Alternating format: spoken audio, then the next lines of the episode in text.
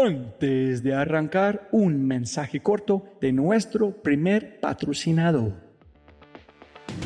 Mira, la inteligencia artificial está en todas partes y es abrumadora.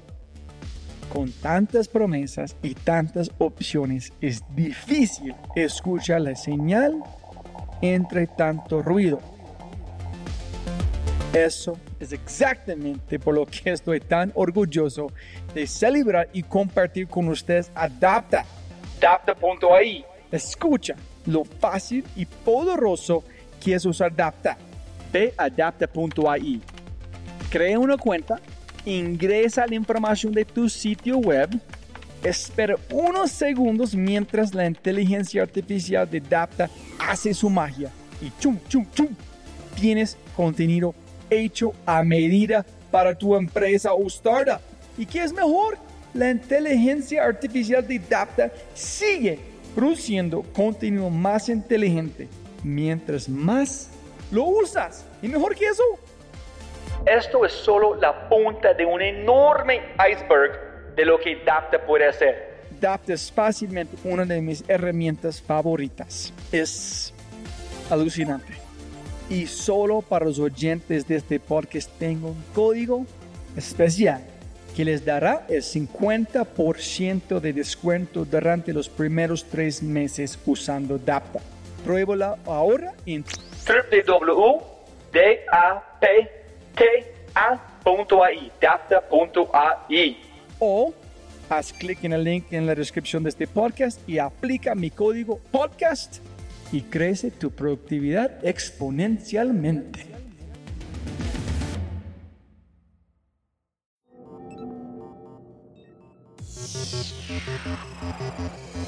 Nunca he dejado de soñar en grande, nunca. Que los líderes estamos para transformar no para cambiar, para transformar. Pues equivóquese, equivóquese, pero rápido y barato, porque el miedo a equivocarse produce parálisis. Las grandes crisis traen las grandes creaciones. Porque yo sé que yo puedo ser exitoso y yo asumo con humildad que me equivoqué. Que es con la gente que se construyen las grandes empresas, no con plata, con gente.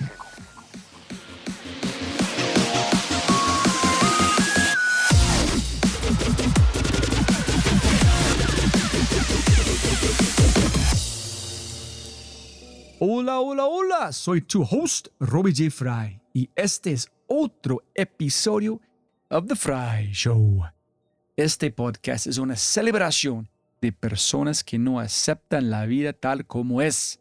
La abrazan, la cambian, la mejoran y dejan su huella en ella.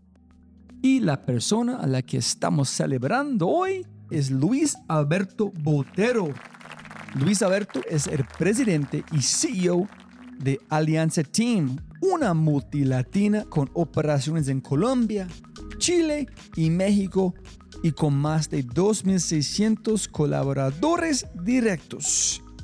Anteriormente, Luis ocupó diferentes puestos directivos en la organización Corona, entre ellos vicepresidente de mercadeo cooperativo gerente general de pisos y paredes, gerente general de la unidad de sanitarios y lavamanos y gerente comercial donde trabajó por 15 años.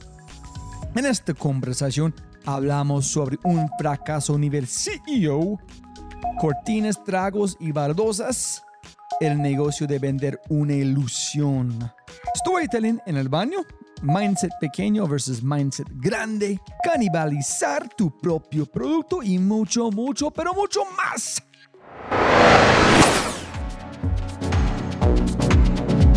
No olvides visitar thefryshow.com para los links al newsletter y más. Y por favor, por favor, por favor, si amas el podcast, comparte el episodio en tus redes sociales. Deja una reseña en Spotify o tu player favorito y cuenta al mundo que The Fry Show es número uno. Y si no es así, castígueme con tus comentarios para mejorar. Con ese dicho, te presento episodio 211. Si mejorarlo es posible, el trabajo no ha terminado. Con el presidente y CEO de Alianza Team, el magnánimo e ilustre Luis Alberto Botero.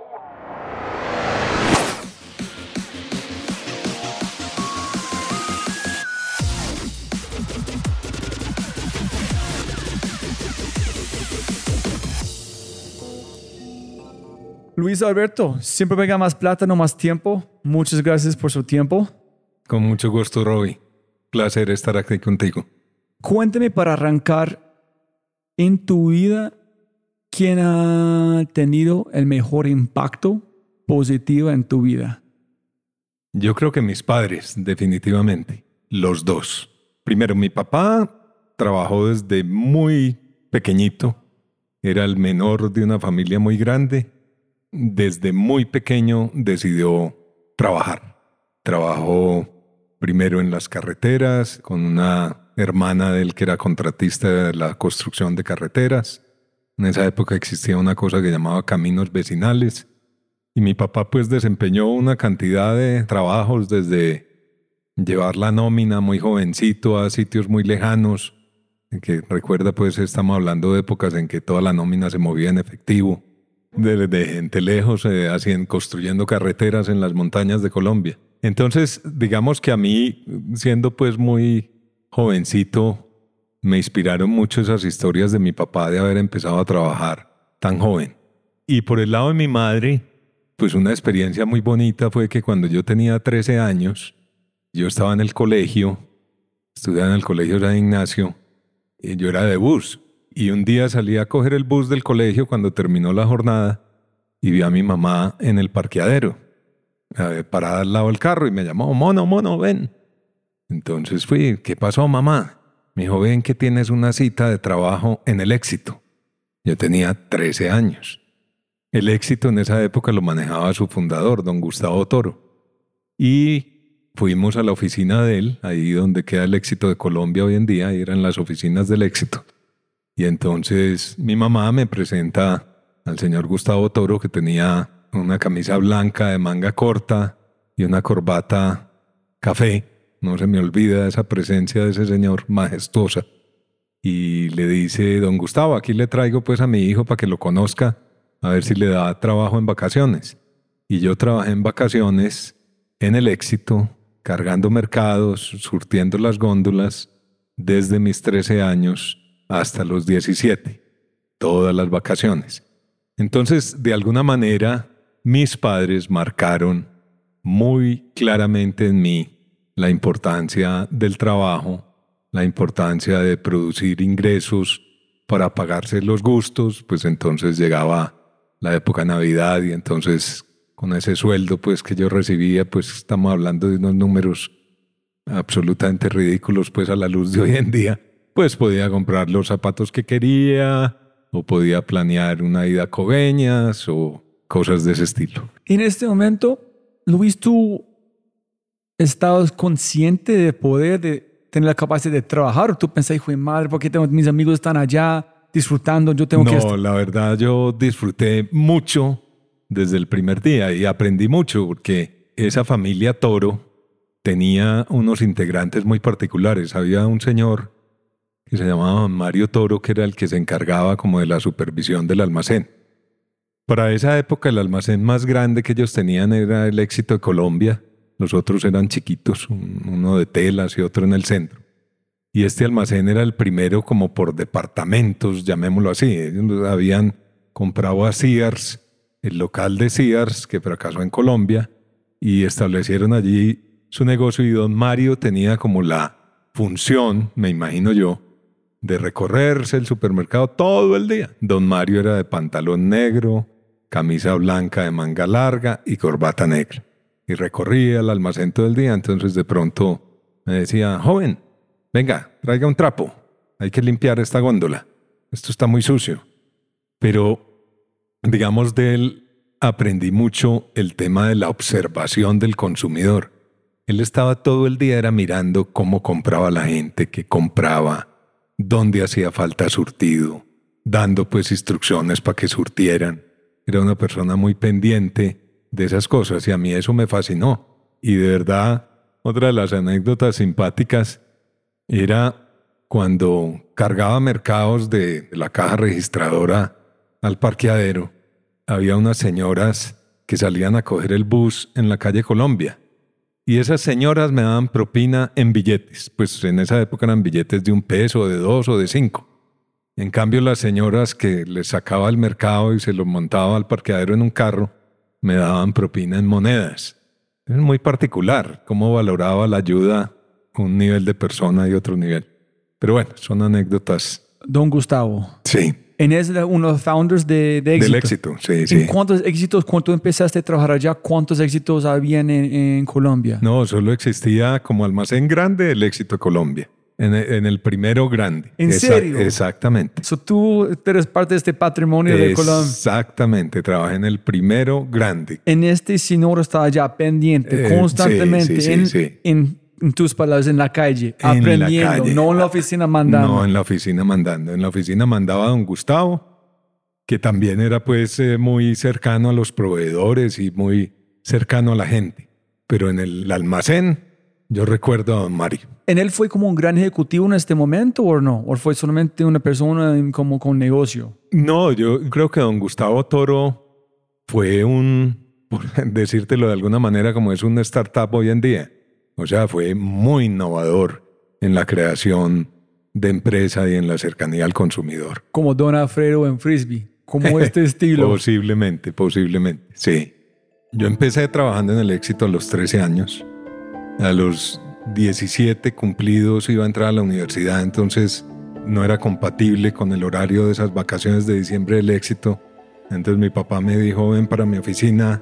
Él trabajaba en seguros, entonces en la oficina fui mensajero. Hay una anécdota, para esa época Gonzalo Alberto Pérez, hoy el presidente del Grupo Sura, era el gerente, estaba muy jovencito y era el gerente de la oficina Camino Real.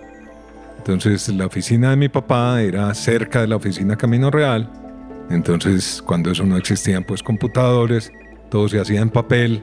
Entonces siempre que se hacía una renovación de una póliza había que llevarla a la oficina. Entonces yo era el mensajero que iba y llevaba la renovación de la póliza a la oficina.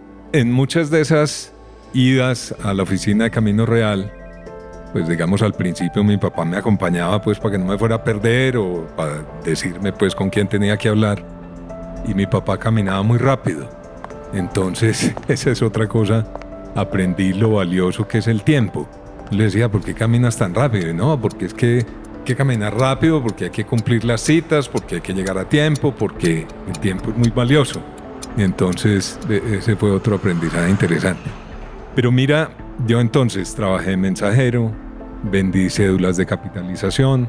Un día en el periódico El Colombiano en Medellín salió un aviso en la primera página que decía se buscan vendedores del sorteo extraordinario Navidad. Y entonces yo me apunté. Entonces fui a la oficina de mi papá y le dije, mira, tú que vendes tantos seguros y tienes tantos amigos y toda esa gente importante en Suramericana, ¿por qué no me das una lista? Yo les vendo el sorteo extraordinario de Navidad.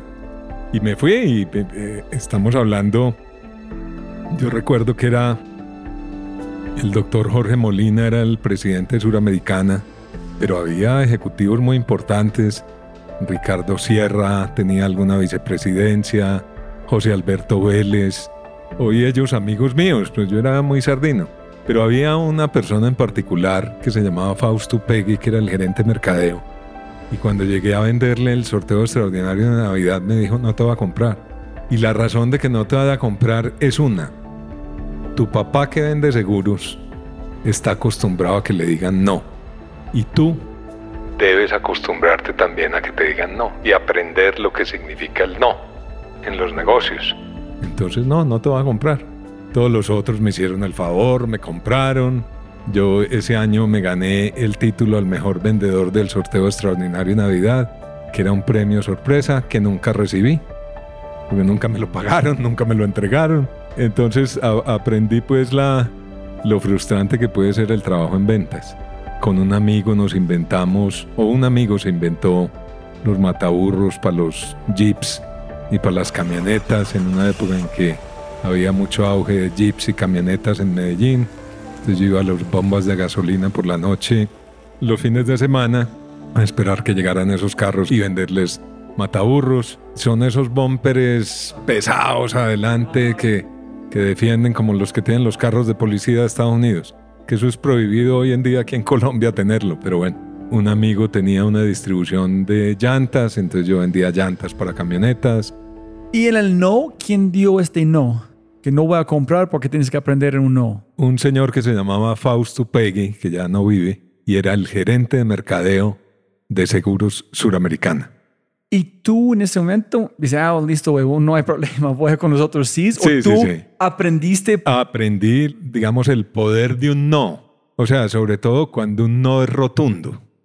Cuando un no no tiene manera de convertirse en un sí. Porque tú a veces entiendes que hay nos que son con duda y, y tú los puedes convencer. Hay otros que son definitivamente no. Entonces dice Don Fausto, no, yo, re- yo vuelvo mañana. Y el próximo día estuve en el parque Sí, de sí. esperando. No dijiste, Sí, ¿en serio? esa, esa- en realidad la experiencia no fue simplemente pues de tres minutos. La experiencia fue un poquito más larga. Me oyó todo el cuento, todo mi racional de por qué se podía hacer rico pues el 31 de diciembre. Y después me dijo, no.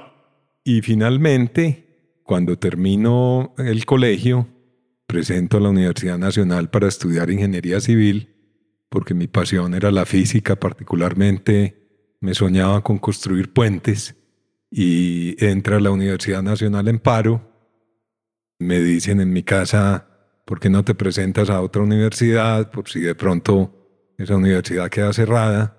Y, decido presentarme a AFIT, a Administración de Negocios, y pasé a AFIT. Entro a AFIT pensando que iba a estudiar unos pocos semestres mientras abrían la Universidad Nacional y me fui entusiasmando y particularmente me entusiasmó mucho toda el área de marketing y con los años pues me fui metiendo en eso y, y así empecé mi vida profesional muy apasionado por el mercadeo inicialmente y luego pues por temas relacionados con la gente y la dirección de empresas. Ahí en esos cinco años y medio son cuatro años y medio de teoría y dos periodos de práctica de seis meses cada uno. El primero lo hice en una compañía caleña, viviendo por primera vez por fuera de mi casa. Una experiencia pues muy enriquecedora, sobre todo para entender qué cosas de una cultura empresarial son buenas y qué cosas no lo son. El segundo lo hice en una compañía en Medellín. Me quedé trabajando en esa compañía un año más después de haber terminado, de manera que ahí pues adquirí, yo diría que la semillita por el conocimiento del consumidor, porque trabajé en investigación de mercados y participando en esas cámaras Hazel, hablando de protección sanitaria femenina, hablando de papel higiénico, hablando de pañales. Eh, ¿Cómo es es de, de John Gómez? ¿Cómo Sí, sí, sí. Es otro pionero, ¿no? Sí, sí, sí. El gerente general era Luis Carlos Uribe, señor absolutamente brillante. Tuve muchos maestros allá, Pedro Pablo Restrepo, Guillermo Ponce de León, Luz Ángela Wills, Sergio Rodríguez, gente que me enseñó mucho acerca de nuevo de la importancia del consumidor y de la observación del consumidor. ¿En qué año fue eso? ¿En qué años? Eso fue como entre 1980 y 1982, más o menos. Mira, hay, hay una cosa fundamental, digamos, que a raíz de todo ese, y voy a dar un, salto pues a un capítulo muy reciente, pero a raíz de todo ese paro nacional que hubo aquí en Colombia entre mayo y junio del año 2021, nosotros, yo invité, digamos, a los grupos de las plantas como a reflexionar por qué a nosotros nos cuidaron tanto, porque a nosotros no nos pasó nada. No nos atacaron en una ciudad como Buga, que hubo tantos desmanes, no nos atacaron, la población nos cuidó y tuvimos muchas enseñanzas. Hemos sido, desde la historia de los fundadores de Alianza Team, muy buenos ciudadanos corporativos, pero profundizamos mucho en qué necesidades ha- había ahí y apareció una, pues aparentemente muy básica, pero que me llevó a mí, a mi niñez y a relacionarla con la pregunta que me hacías. Y es la importancia de acercar los niños y los jóvenes a las empresas a conocer las empresas por dentro, a conocer los procesos de manufactura. Cuando yo estaba muy pequeño, otra de las grandes enseñanzas que me dejó mi padre fue que me llevó a conocer la Compañía Nacional de Tabaco, la Fábrica de Licores de Antioquia, Papeles Scott de Colombia, Pepalfa, industrias que existían en Antioquia que pues tenían procesos industriales complejos que le daban a uno la idea de qué es en realidad una empresa. Y eso lo hilo con lo que yo hago hoy. Digo, es una responsabilidad muy grande la que tenemos quienes estamos en las empresas de mostrarles a la juventud que las empresas son las que construyen la economía y que las empresas son el patrimonio más importante que tiene un país. Es fundamental. Y yo conté con esa fortuna. Tuve mi práctica profesional en papeles de Scott fue absolutamente maravillosa. Y desde eso procuro pues que eso sea una constante en los trabajos que tengo, de proveer de eso a los jóvenes. ¿Y por qué no quedaste allá trabajando? ¿Por qué dices? Porque, a ver, yo estaba pues muy joven y otra vez salió un aviso en el periódico El Colombiano en primera página que decía Yarley of London busca asistente de mercadeo. Y fui a la entrevista. De hecho, el esposo de Luz Ángela Wills en esa época era el gerente general. Y le dije yo, consígueme una entrevista con Patrick, Patrick Eppolet, gran amigo. Y cuando fui a la entrevista, pues el sueldo era siete veces lo que yo me ganaba en papeles Scott, porque pues en papeles Scott yo era un estudiante y cuando empezara a trabajar en Yarley of London ya iba a ser un profesional. ¿Pero vas a ir allá como vas a viajar afuera del país o dónde está la oficina? No, no, las oficinas eran ahí en Medellín. Ah, ok. Muy cerca a la Universidad de AFIT, muy cerca, bueno, no tan cerca, pero relativamente cerca del trabajo. Y empecé pues de asistente mercadeo y manejé muchos grupos de productos, pues eh, parte de cuidado personal, la parte de fragancias, la parte de cosméticos. ¿Y cuántos Eh, años tenía? Yo empecé allí como de 22 años. Hijo de madre. Sí, de Qué 22 años. confianza para regalar a un joven, ¿no? Y bueno, y fui entrenado en Sudáfrica, en maquillaje, pues en cosméticos, ¿Cuánto tiempo? por periodos de tres meses, más o menos dos años. Y eso fue justo cuando se eh, estaba en pleno apartheid, Nelson Mandela ya estaba fuera de la cárcel, pero existía todavía todo ese tema de que los buses eran pues unos para los de una raza, una cosa ¿Fue muy raro para vos vivir luego en Colombia y ir allá a ver esto? Sí, yo tenía también la fortuna por esa época de que quien había dirigido los destinos de Yarley en el hemisferio occidental había pasado a ser el director de Yarley en Sudáfrica, que era una operación muy importante. Entonces me llevó a, a entrenarme a en cómo mercadear cosméticos. ¿Y por qué tú dijiste fue un momento muy importante por ir allá? Pues porque primero, digamos, me abrió los ojos al mundo. Te voy a poner un ejemplo. Pues, digamos, nosotros en Latinoamérica, bueno, por lo menos en Colombia, no somos muy criados, salvo que estudies en un colegio alemán o inglés o de que el, mundo pues va más allá de Estados Unidos, ¿no? Es, es como que, ¿cierto? Ah, ah, Muchas veces preguntaban dónde, pues solo la definición de América. América empieza pues en el río Bravo y se termina en Canadá.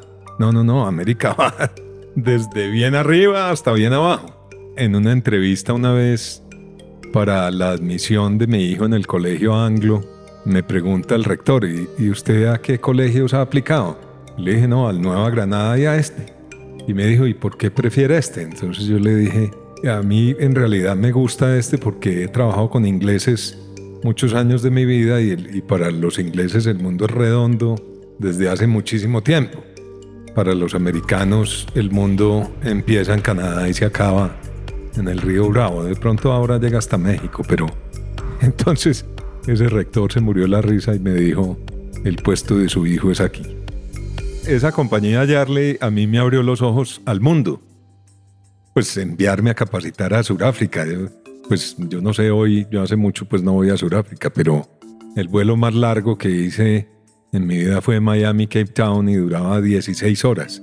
Este jefe que yo te digo era un escocés que se llamaba Ian Gordon. Él pasó muchos años de su vida en Medellín, pero pasó muchos años pues en Inglaterra y en Estados Unidos y digamos esa parte de él en Sudáfrica, pues él me fue a recoger al aeropuerto de Ciudad del Cabo, me instaló en un hotel absolutamente maravilloso que llamaba el Charles y pues todos los días procuraba porque yo tuviera una muy buena inducción en lo que era el mercado surafricano de cosméticos.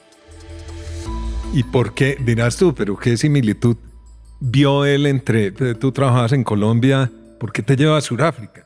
Pues casualmente Sudáfrica es un país con muchas similitudes a Colombia en términos económicos, en términos de población, en términos de per cápita, en términos de los gustos de las mujeres, en términos de los colores en el maquillaje, los conceptos en el maquillaje, pues él veía que eran muy similares y Yarley Sudáfrica tenía una operación de cosméticos gigantesca en Sudáfrica, en gran medida proveniente precisamente ese aislamiento de Sudáfrica en que las grandes compañías de cosméticos del mundo pues no estaban en Sudáfrica y Yarley había adquirido una posición muy predominante en ese mercado. Entonces, yo creo que él soñaba pues como trasladar todo eso a Colombia y fue una experiencia pues de conocer una cultura totalmente nueva, totalmente distinta, muy muy enriquecedora. ¿En cuánto tiempo quedaste allá en Yardley? Pues te voy a decir, eso, no, es más, tengo la fecha exacta de eso, era para el año 1990, porque yo iba y venía y de pronto mi esposa resultó en embarazo de la segunda hija, entonces yo iba, prendía tres meses, venía, ponía en práctica conceptos que había aprendido. ¿Cuál fue los mejor- mejores aprendizajes que tú llevaste de Yardley? Yo creo que el más grande de todos es como la importancia de atender la diversidad en los consumidores. Cómo se pueden desarrollar conceptos para atender e identificar segmentos de mercado absolutamente diversos que pueden no ser del interés de otros. Temas de diversificación cultural, en temas de, por ejemplo, nosotros para esa época en los cosméticos estábamos apelando en lo que era maquillaje a clase media alta y estábamos abandonando un segmento grandísimo que era la clase media baja y hasta la clase baja. Y desarrollamos un concepto en esa época que se llamaba, pues en inglés era High Beautiful, pues es una expresión muy de la calle, pues ves una niña y dices, Hi Beautiful. Ahora, ¿cómo traducir ese concepto en español? Pues porque no se traduce hola belleza, porque nadie va caminando por la calle y le dice a, a una niña hola belleza. ¿Cierto? En esa época, pues el high beautiful era una. Entonces, traducir ese concepto a una población pues de ingresos bajos y llevarle moda y maquillaje a una población que para esa época pues no estaba acostumbrada a eso. Después llegó Jolie de Bock y ¿Y cómo fue? no, pues fue una, una experiencia pues muy, muy enriquecedora y muy llenadora. Después sucedieron en Yarley a nivel mundial cosas eh, no agradables pues porque fue adquirida por un fondo de inversión y ese fondo de inversión acabó con ella. ¿Y cuando desde allá fuiste a Corona? De Yarley fui a Corona en el año 1995. Fui llamado, precisamente venía de un viaje de Sudáfrica. Conocí a una persona en el avión, nos vinimos conversando, pues en el avión tal vez de Miami a Bogotá o a Medellín. Y al terminar pues un viaje de tres horas, me dijo, esa, esa hoja de vida tuya es interesantísima, ¿por qué no me das una tarjeta? Y le di mi tarjeta. Y al otro día me llamó su jefe y me dijo, mira, estamos buscando el reemplazo de la persona que conociste ayer. Y él me dio tu tarjeta, me interesaría tener una entrevista contigo y ahí empezó mi vida en Corona en 1995. ¿En cuál fue su cargo? ¿Qué fue el cargo que tú estás Yo empecé como gerente comercial de Mancesa, que era como la hermanita pobre de Corona. Era- ¿Cómo se llama?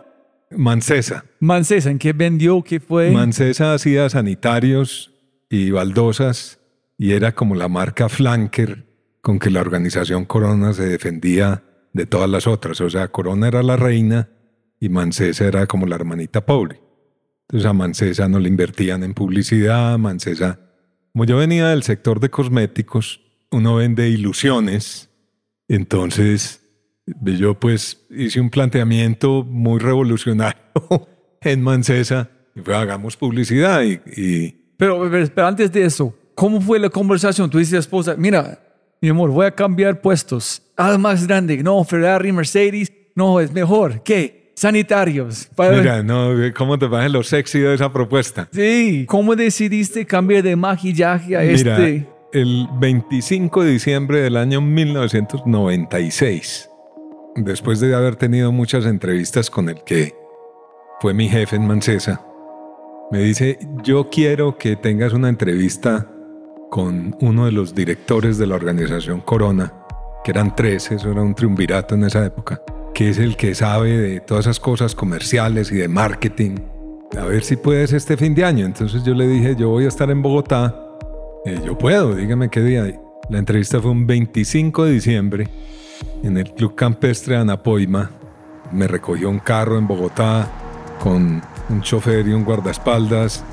Llegué mareado en una Chevrolet Trooper Anapoima. Tuve una entrevista como de tres horas con el doctor Jorge Rocha, que en paz descanse. Y al terminar la entrevista me dijo, tú eres la persona para ser gerente comercial de Mancesa.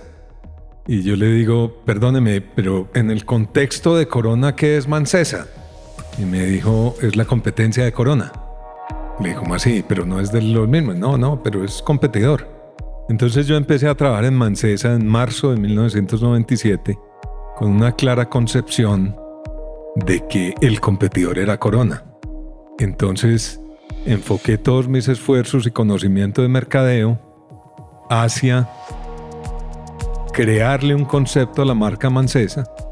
Eso lo hicimos con una agencia de publicidad de Medellín en esa época, con la tienda creativa, con Juan Carlos Molina, y la campaña se llamaba Ideas Mancesa con mucho gusto. Y mostraba como la importancia del disfrute de los espacios del baño y la cocina, cosa que Mancesa jamás había hecho.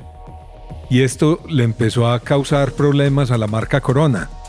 Entonces, un día me llaman, me dice mi jefe, te invitan al piso 10 del World Trade Center donde se reúne la Junta Corona a que expliques la campaña de Mancesa. Entonces yo entré a la reunión, me dijeron, por favor, pone el comercial eran tres comerciales de televisión. Yo puse a mi cassette de tres cuartos.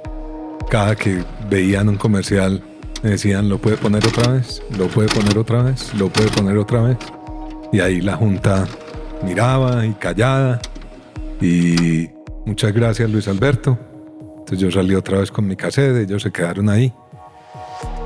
Unos meses después va a mi oficina en Medellín quien fue mi jefe después muchísimos años y de quien aprendí mucho, el doctor Francisco Arango, cariñosamente lo llamábamos Paco, y me dice, Paco, Corona ha tomado la decisión de reorganizar todas sus empresas de artículos de la edificación en una sola empresa. Son cinco. Queremos unir la parte comercial y te hemos elegido como la persona para liderar ese proceso vas a trabajar con Busalen y si te va bien, pues tú quedas a la cabeza comercial de la organización. Si te va mal, pues te va mal. Entonces ese es el desafío, te tienes que ir a vivir a Bogotá. Primero pues eh, inicialmente pues en un hotel, mientras pues logras trasladar tu familia y después eh, es en Bogotá. Entonces en enero de 1997 llegué a vivir a Bogotá y a liderar todo el proceso de transformación comercial de la organización Corona. Y ahí estuve 15 años. Cinco años primero como gerente comercial y después cinco como gerente de un negocio y cinco como Les doy muchos más detalles. Primero, este momento de Charlie hasta Mancesa, ¿este fue un lateral o fue un como una elevación o cómo fue algo diferente? ¿Cuál fue la...? Digamos que fue un lateral, pero con un cambio pues sustancial de negocio. Pues es de, de cosméticos, va, a va a pasar a vender sanitarios y baldosas, Pero ¿por qué dijiste sí? porque a mí pues esas cosas me gustan. Pero igual hace 12 años tomé la decisión de pasar de eso a alimentos. Pues ¿por qué? Pues porque sí. Entonces no fue algo racional, solamente fue otro reto. No me importa Sí. qué es. Sanitarios reemplazo con carros, igual para mí. Un desafío distinto. Sí. Pero tú viste la oportunidad de mercadeo, de aplicar que todo lo que has aprendido. Absolutamente. Absolutamente. Cuando este señor dijo, tú tienes que matar Corona, ese es tu enemigo. Sí. Tú dijiste, listo, güey, me voy. Sí, sí, sí. So, Sí. esa es oportunidad de mercadeo. Si ese ese es como el perro Total. feo de la a hacerte más lindo de todo el Y mundo. mira, y mira qué tan interesante que muchos años después yo acabé con la marca Mancesa. Tuve esa responsabilidad de concentrar todos los esfuerzos de la organización Corona en términos de baldosas y sanitarios, de concentrarlo en Colombia en la marca Corona y abandonar la marca Mancesa. si yo entiendo, no sé si es de propósito o de suerte, es como Google hace cuando ellos tienen muchos proyectos aparte, tratando de matar los proyectos actuales, y si funciona, empiezan a ser el proyecto principal. Entonces este fue como un, un proyecto sucio en el dijo, listo, miren qué tú puedes hacer. Y tenía éxito, van a reemplazar el negocio real. ¿Este fue su visión o solamente fue, mira qué tú puedes hacer con este No, no, no, inversión"? no, no, no. Yo, pues, la verdad, yo creo que ahí hubo mucho de, de sorpresa para quienes en esa época tenían la responsabilidad de las dos marcas. De sorpresa de cómo en una marca que aparentemente era la marca barata, Se Menos po- sexy. se- menos sexy, se podía crear un poco de sex appeal, inclusive quitarle consumidores a la que era sexy. No fue la, la gente de Corona pidiendo, hey, ¿cómo hiciste? Cuéntanos más, queremos No, no, hacer... no, no, no. Eso era una época de mucha arrogancia. Eso muy interesante cuando en una organización se piensa que se compite entre ella misma. Eso es como mirarse el ombligo. La competencia está es afuera. Es una medida que funcionó en un periodo de tiempo, pero, pero que no es sostenible en el tiempo. Eso no es sostenible desde mi punto de vista. Doctor Jorge Rocha, él dijo, tú tienes que matar ese negocio. No, no matarlo. Ese es tu competidor. ¿Quién es la competencia de Mancesa? Y me dice Corona. No me habló de Cerámica Italia, no me habló de Alfa, no me habló de, de otras marcas que había en el mercado. Era una persona demasiado inteligente, el doctor Jorge Rocha. Pero había algo de arrogancia en Corona de pensar que sus competidores no eran fuertes y no, no podían hacer nada. ¿Cuál fue que tú mostraste? Eran tres comerciales de televisión. Uno mostraba el disfrute del baño, una señora bañando a su bebé en una bañera. Anecdóticamente, ese bebé era nieto de uno de los directores de la organización Corona y yo no tenía ni idea. No, en serio. Entonces, eso lo, lo vine a saber mucho tiempo después. Yo creo que nunca fue público que era, que era su nieto. Además, él no sabía que su nieto estaba en un comercial. Había otro comercial que era una pareja disfrutando la cocina, hacer pues los platos de la cocina y obviamente todo el ambiente pues de la cocina era mancesa. Y no recuerdo el tercero, yo no me acuerdo porque eran tres, porque pues era baños y cocinas, pero, pero el tema era centrado alrededor del disfrute de los espacios. Y cuéntame eso, Luis. ¿Por qué fue tan exitoso? ¿Fue el storytelling, la capacidad de contar una historia con amor, conectando con el consumidor? ¿Fue la velocidad en constancia, ser top of mind? ¿O tres, Corona nunca hizo nada así? No, no, no, yo creo que fue la primera. Yo pues, definitivamente estoy convencido de que fueras a contar a un consumidor de clase media, media baja o inclusive de clase baja, que él podía disfrutar sus espacios igual de bonitos, igual de lujosos que con una marca que valía 15% más o 20% más, pues era muy atractivo. Entonces fue eso, fue el llegarle a un consumidor que de pronto la otra marca no le estaba llegando. Eso es tan importante. Es como la mm, señora este podcast, se llama Carlos Osorio, una vez hablando, como muy inteligente de MIT, Harvard, hablando, ¿cómo vamos?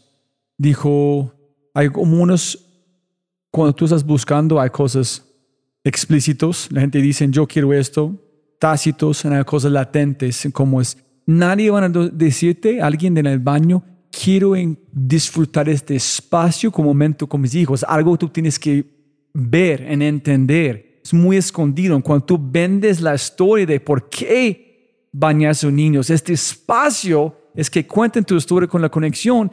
La gente tiene una forma visceral. Es que recuerda que en esa historia es importante de dónde venía yo.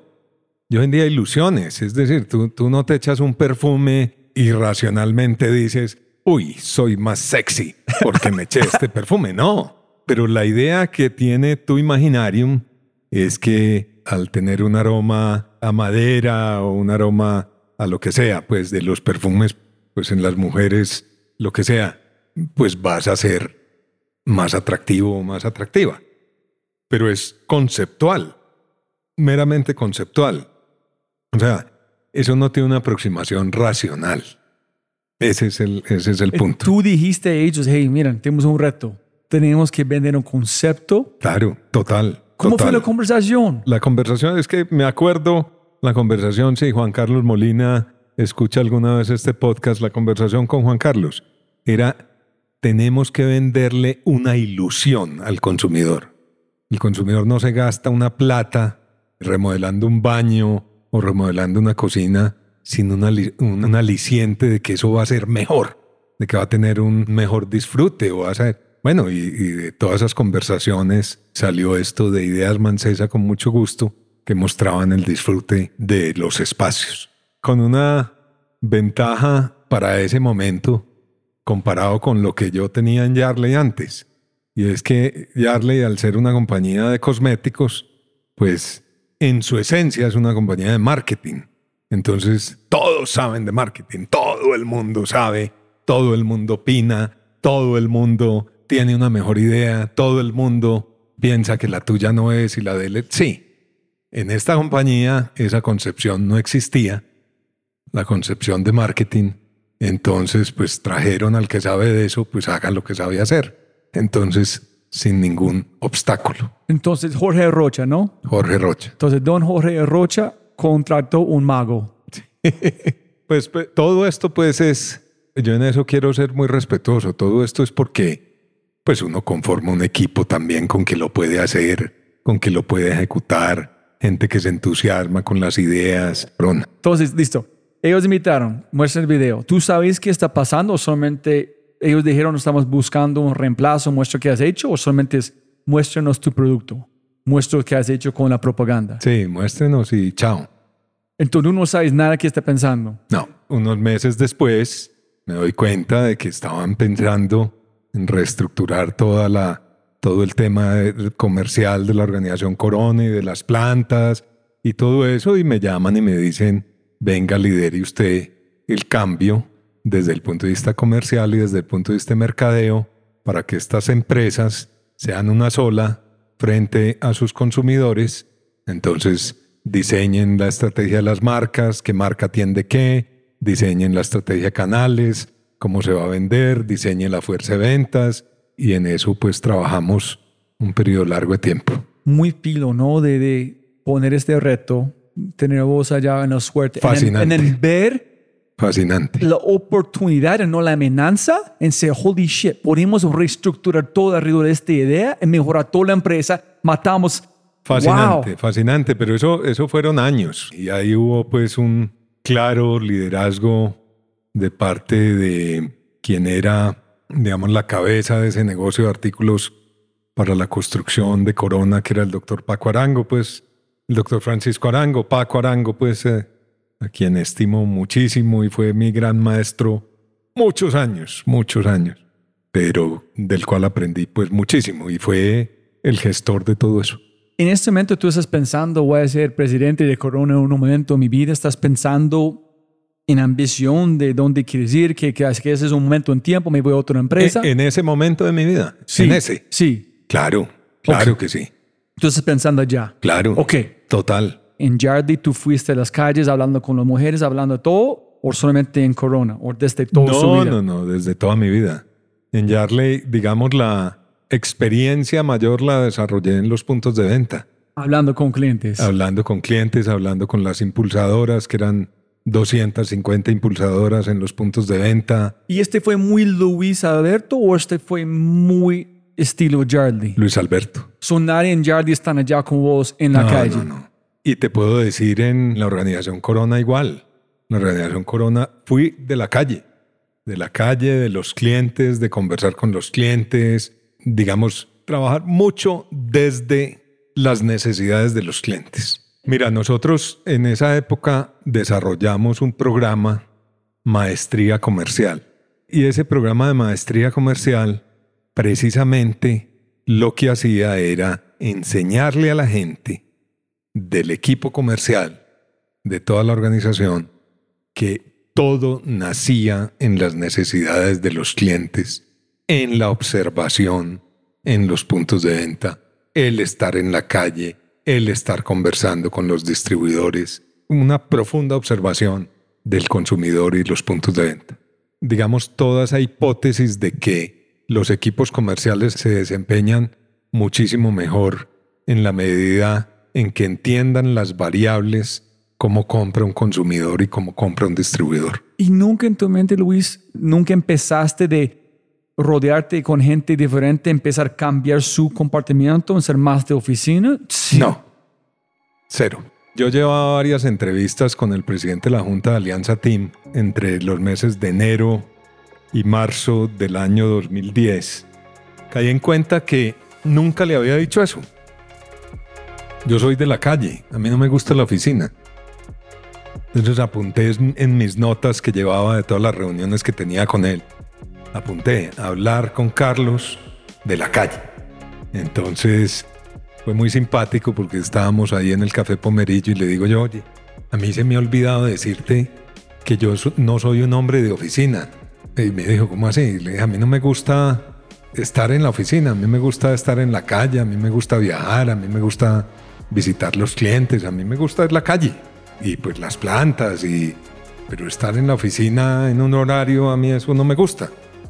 Entonces me dijo, quédate tranquilo que en algún momento en mi vida yo fui de la junta de Azocol Flores y una vez me tocó respaldar o respaldé muy fuertemente a quien era el presidente de Azocol Flores porque un miembro de la junta se quejó de que nunca lo encontraba en la oficina.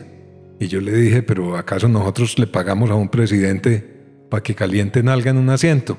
Los presidentes tienen que estar donde está el movimiento, ¿no? De manera que no te preocupes que yo, yo no espero eso de ti. Eso, digamos que hace parte de mi esencia. Yo soy así. Yo no conozco mucha gente como vos que de tu nivel que de verdad hablan con la gente. Después de cometer una posición de poder, entre comillas, van a desaparecer porque reunión, reunión, reunión.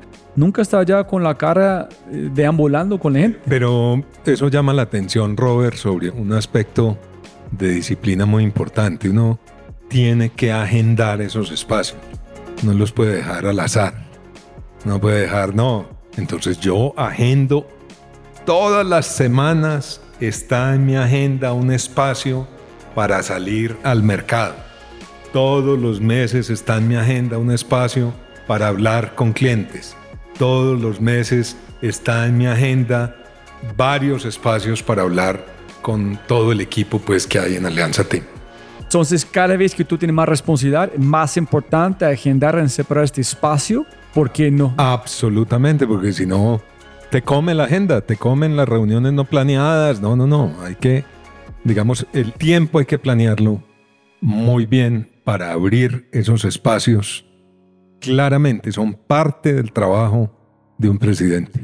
Y en cara, en Charlie, en Corona, etcétera, la gente nunca dijeron qué está haciendo este chico, dónde están. No está en la calle hablando, pero porque no entiende. La gente entendieron que tú estás brindando un montón de Ahí, valor. ahí- ahí está esa anécdota de don Hernán Echavarría, que llega a mi oficina un día a las diez y media de la mañana. Él tenía en esa época por ahí, bueno, estaba bastante mayor.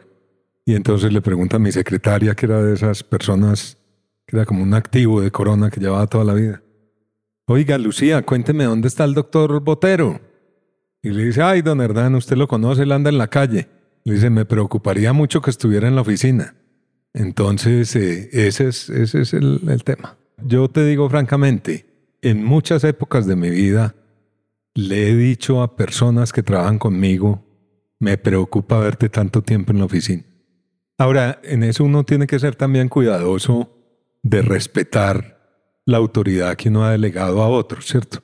Por ejemplo, yo también visito los proveedores, no solo los clientes, los proveedores también son estratégicos para nosotros.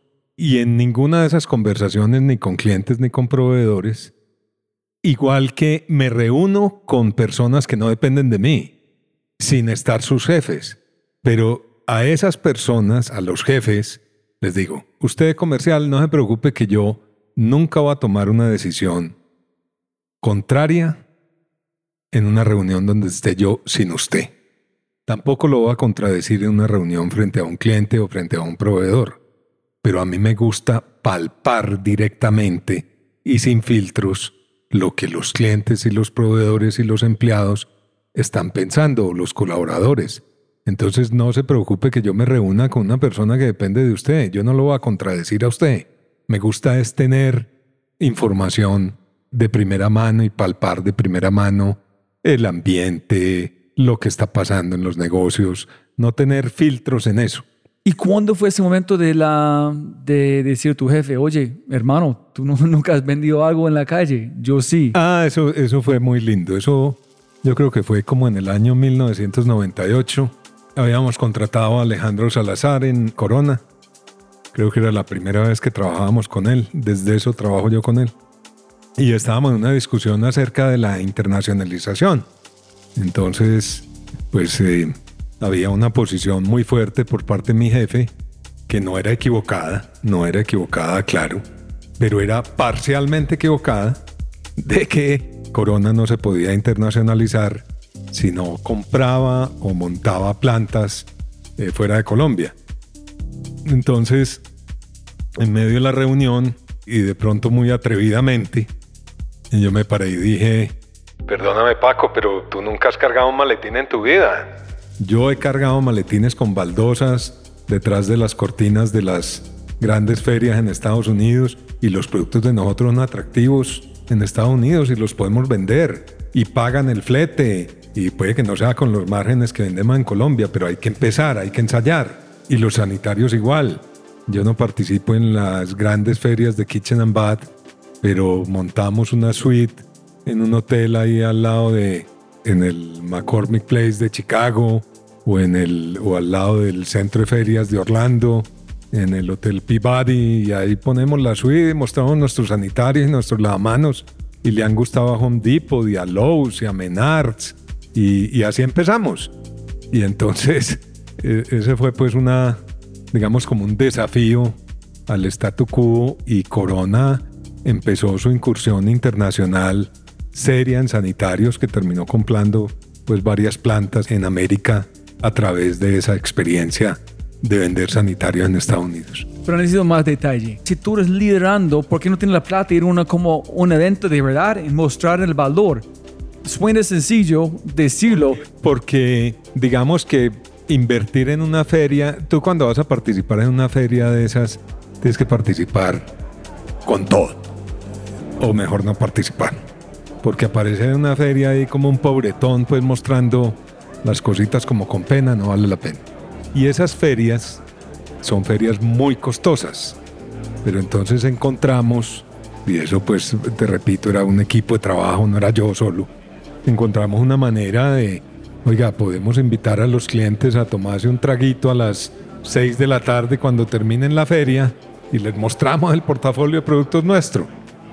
Pero eso empezó más crudo, eso empezó cargando unos maletines de aluminio llenos de baldosas y cogiendo clientes para en los corredores, venga, le muestro el portafolio que nosotros tenemos detrás de una cortina en McCormick Place, sin haber alquilado ningún espacio. Pero cuéntame, Luis, ¿cómo fue la idea? ¿Quién dijo, oye, tenemos que tener representación en los Estados Unidos, tenemos que conseguir clientes de afuera? Listo, ¿cómo hacemos en plata? No armamos estas. Mira, eso, las grandes crisis traen las grandes creaciones, ¿cierto? De hecho, en la etimología de esa palabra, pues, eh, crisis va más por oportunidad que por acabarse. Entonces, en los años 97 y 98 fueron unos años muy duros en Colombia, porque vino la crisis del UPAC, la gente se había endeudado para comprar su casa, estamos hablando de inflaciones del 30% y las tasas de interés subieron 60, 65%. El que había pedido prestados 100 millones iba al banco y resulta que ya debía 250, las cuotas para arriba, la construcción se vino abajo, el mercado natural de Colombia era Venezuela, entonces todas las compañías felices de tener una sucursal en Venezuela, de exportar a Venezuela, Venezuela se vino a pique, entonces, ¿qué miras tú? Yo, yo no te voy a decir cómo fue la simbiosis de eso porque no la recuerdo, pero miremos los mercados más grandes, donde el per cápita es más alto, donde los precios unitarios son más altos, y ese mercado era Estados Unidos. Y ese, qué pena, es que yo encuentro, castígame si estoy incorrecto, pero se imagina que es una empresa grande en ese momento todavía, Sí. pero el mindset muy chiqui, pensando, muy no local. vamos all in. Muy Como para mí, si tienes este plato, no, vamos all in y mira qué pasa. Pero no, entonces ustedes listo como un startup, ¿qué vamos a hacer? No, un maletín, vamos allá y mira qué pasa. Un mensaje rápido de quinto y de regreso al programa. La razón número 3. ¿Por qué debes usar Quinto? Las empresas invierten grandes sumas de plata en charlas, consultores y talleres para gestionar el cambio. Y cuando preguntas sobre los resultados, ¿cómo? ¿Cuántas personas asistieron? ¿Cuál fue el impacto? ¿Cuántas acciones está tomando? ¿Cuál fue el porcentaje de atención? no tienen respuestas claras y sin embargo siguen comprando lo mismo y esperando resultados distintos. Por eso, Quinto es la solución, la forma más fácil de inspirar, medir y escalar tu talento para cualquier transformación. Cada secuencia de Quinto entrega métricas e impacto para que en lugar de tomar decisiones de futuro con coyunturas, lo hagas con resultados. Ingresa a quinto.ai para saber más y agendar una cita. K-I-N-N-T-O punto A-I quinto. Y para entenderlo, al final de cada podcast hay un mindset de quinto esperándote. Así es. Eso fue mindset.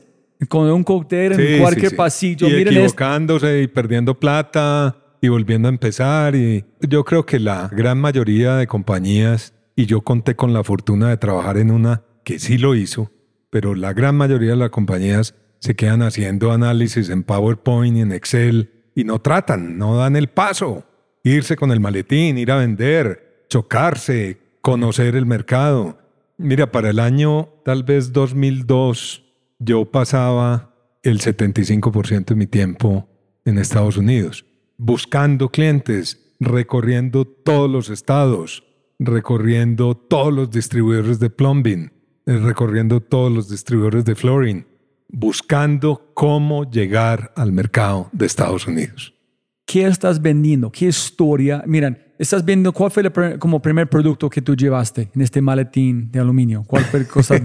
Eran unas baldosas de cerámica de 30 por 30 o 33 por 33 marmolizadas, que eso era lo mismo que vendía todo el mundo y el de nosotros era más caro. De pronto en ese, en ese momento, porque los grandes exportadores a Estados Unidos eran italianos o españoles, entonces había un mejor flete desde Cartagena, había un producto, digamos, más affordable para el consumidor en Miami, pues porque eso era Miami, pues no, no todavía no estaba pensando pues irnos a, a ninguna otra parte, no, Miami.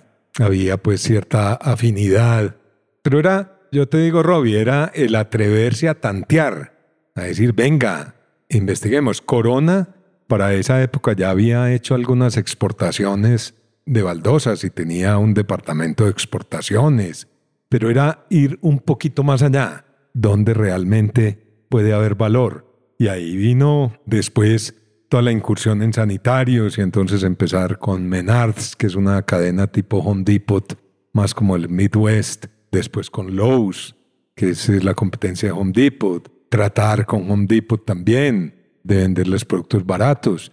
Y eso fue ir aprendiendo, ir haciendo, ir, ir creando una capacidad. en una época cuando ya tomamos la decisión pues de vámonos para Estados Unidos, y digo tomamos pues porque yo hacía parte de esa toma de decisión, pues sobre todo como el impulsor.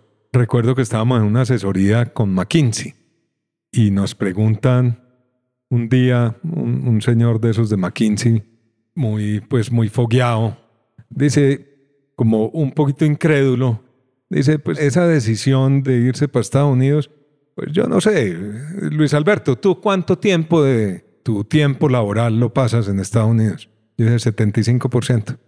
Me dijo, ah, bueno, pues sí están pensando en irse para Estados Unidos. Porque el hacer es la manifestación de la intención. Si hay intenciones y yo me pongo a decir aquí que sí, que vamos para Estados Unidos y no le dedico un minuto de tiempo a estar allá y a conocer el mercado, pues el hacer contradice la intención. Entonces, eso es fundamental. ¿Tú recuerdas en la reunión de cuántas personas dijiste, Paco, podemos hacerlo? Yo he hecho. En función, la gente le gusta. Muchas personas. Yo, no, yo recuerdo que eso era en el, en el Tramonti. Era como el sitio favorito de las reuniones grandes de nosotros. Pero muchas personas, muchos tú tenías un tablero con tus notas, fue inspiración. Sí, en ese momento. ¿En qué dijiste? No, así. Paco, Paco, usted nunca ha cogido un maletín en su vida. Yo sé lo que es vender en Estados Unidos. Yo lo he hecho detrás de las cortinas y en las suites de los hoteles. Y funciona. Y funciona. Solamente tenemos que escalarlo. Sí. ¿En qué dijo él? ¿Listo? Hagámoslo dijo, listo, hagámoslo, me dio todo su respaldo, me acompañó hasta lo último. Qué lindo. Como, ese es quien es un líder, ¿no? Te alguien que va a como retar sus ideas y then escuchar, ok. Sí. Tú hiciste con acción, no es un imaginario PowerPoint de posibilidades como tú dijiste. Sí, sí, sí. Tienes números, has hecho, ¿visto? Sí, sí, sí. Y adquirimos en ese momento la compañía Mansfield Plumbing Products en Estados Unidos, compañía pues que fue ya, digamos, el comienzo de una internacionalización muy seria de la organización Corona. Ok. ¿En cuánto tiempo demoraste o cómo pasaste en Corona? Estuve 15 años en la organización Corona. ¿Y dónde terminaste? ¿Cuál fue el próximo reto? Ah, el, el próximo reto después de haber estado en la parte sanitarios fue la parte de baldosas, de revestimientos, que para esa época era el negocio más grande de Corona, no sé hoy cómo es. Y en ese negocio el desafío más grande fue unificar la marca. Existían en ese momento tres o cuatro marcas, había una que era Corona, otra que era Mancesa, otra que habían lanzado que se llamaba Ibérica, que trataba de competir con los productos baratos de Corona. Y mi desafío más grande fue unificar todo en la marca Corona y lo logré. Y en los últimos años desempeñé la gerencia general de ese grupo de negocios de, pisos y paredes y la vicepresidencia de mercadeo corporativa que tenía que ver con toda la coordinación de la marca Corona y el cuidado de la marca Corona en todos los negocios de la organización. ¿Esta fusión fue cuatro marcas? Sí, eran la marca Corona, la marca Mancesa, la marca Ibérica, y creo que había otra marca, había una en Estados Unidos que se llamaba Orchid Ceramics. ¿En cuál fue el reto más grande de eso? ¿Cultura? ¿Talento? ¿Mercadeo? ¿Ideas? ¿Que somos el mismo equipo? El reto más grande de eso fue cómo mantener una marca tan amplia en distintos segmentos de mercado. Entonces era un reto de mercadeo, era un reto digamos, muy funcional, pero también existía, digamos, un desafío adaptativo que era cómo la cultura de las personas que manejaban esas marcas no la estropeábamos, no quedaban como si hubieran sido unos perdedores, sino como que con esto toda la organización iba a ganar y se iba a fortalecer la marca. ¿En cómo lograste? Trabajando. Pero es sencillo. Dame como una historia de porque eso es increíble. Como gente dice, ay, no, no, Corona es terrible, somos los mejores. El desafío más grande de eso era, por ejemplo, la parte de los distribuidores, porque había distribuidores como que eran más especializados en Mancesa, otros que habían dicho Ibérica es la salvación porque va a poder vender barato y pelear contra los baratos del mercado, y otros que decían yo soy Corona y entonces yo no acepto nada que no sea. Entonces ahí había un desafío muy grande. Pero esto lo hicimos con un equipo comercial y de mercadeo muy poderoso y no sé, lo logramos pues porque eso está todavía hoy vigente. ¿Fue más decisiones o más conversación? ¿Tú crees que fue? Muchas conversaciones, muchas conversaciones. A ver, una decisión que fue a partir de tal día no existe la marca Mancesa ni la marca Ibérica. Y todo lo que se empacaba en cajas de esa marca ahora es Corona. Esa fue una decisión. Y eso fue una decisión corporativa, una decisión del negocio, una decisión pues que tenía unos riesgos, porque pues el riesgo podía ser que el que comprara Ibérica no iba a comprar Corona, sino que se iba a comprar el español barato o, uno de los competidores locales. Entonces solamente fue también cambiar la conversación al cliente diciendo, hey, la misma cosa se me tiene un nombre distinto. Sí, exacto. Fue madre. ¿Y nunca recibí la llamada a ser presidente? ¿Cómo llegaste a ti? Estando en una convención de ventas de Corona, en un break abrí yo el computador y tenía dos correos de mi secretaria. Uno decía a favor de llamar al señor Alejandro Salazar y el siguiente decía a favor llamar al señor Carlos Antonio Espinosa. Entonces yo conociendo a Alejandro Salazar, lo llamé primero a él y le dije, no me digas que tienes algo que ver con esta llamada de Carlos Antonio Espinosa.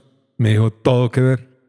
Yo te sugerí como el próximo presidente de Alianza Team. Y Carlos Antonio quiere hablar contigo de eso. Carlos Antonio Espinosa es el presidente de la junta directiva de Alianza Team. ¿Es amigos con este señor? No, no, pues lo conocía. Pero no es como buen amigo. No, como no, son. no, Ok. no, no. Y ahí, Un em- conocido en el mercado de negocios, pero Sí, no ahí- alguien tú estás y ahí- como... y ahí empezó el proceso que Pero espera, tú dijiste, ok, tengo que pensar, tengo que hablar con mi jefe, porque está... I mean, en tu mente tú estás en Corona, en Corona. totalmente.